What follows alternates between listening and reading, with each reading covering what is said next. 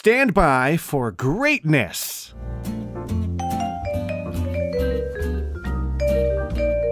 Well, hello again, again, ATL. It is Blindside from Channel Ocho Productions coming at you with another on set weather update. Welcome back to season three. If you caught my intro episode, good on ya. And if you haven't, press rewind. Go check it out. It's there. I decided to do two episodes for you today because I am a generous god. Reference from the previous episode. And here we go. High of 56 today and low of 30. Clear skies throughout the entire day. Maybe a cloud in sight, but I'm on the bet it won't be. Because 0% chance of precipitation, even though 30% humidity is rocking around. Moderate air quality, and the sun will look to set tonight about 6:20 in the PM. And now for some actual first show back news. Tyler, give me an oh yeah. Oh yeah. Oh yeah.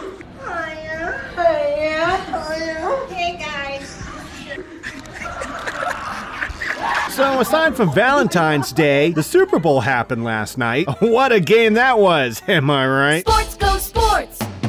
But the real heroes of the game last night was the halftime performers, baby. Yeah! Now that is what I'm talking about. You had Mary J. Blige, you had Kendrick Lamar, Eminem, Eminem, Eminem, the Doctor of the Ones and Twos, the DRE, and Snoop Dogg. D-O double G. And we can't forget about the surprise appearance of 50 Cent, but the way he was looking last night hanging upside down, we just go ahead and call him Whole Dollar.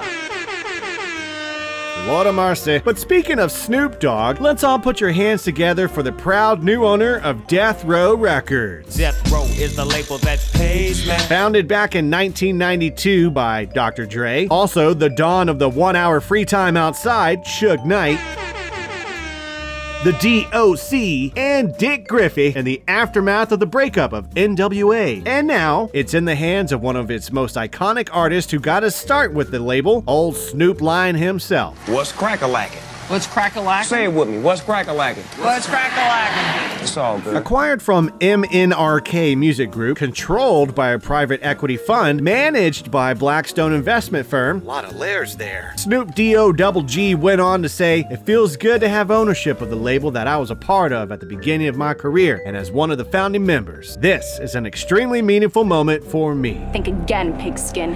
I own you now. Hey, I can't blame him, and happy for him. But I also wish we had a hologram of Tupac. Bring that back, please. I'm Blindside. Welcome to season three. It'll be fun year for some fun news and some fun weather too. Hopefully reliable.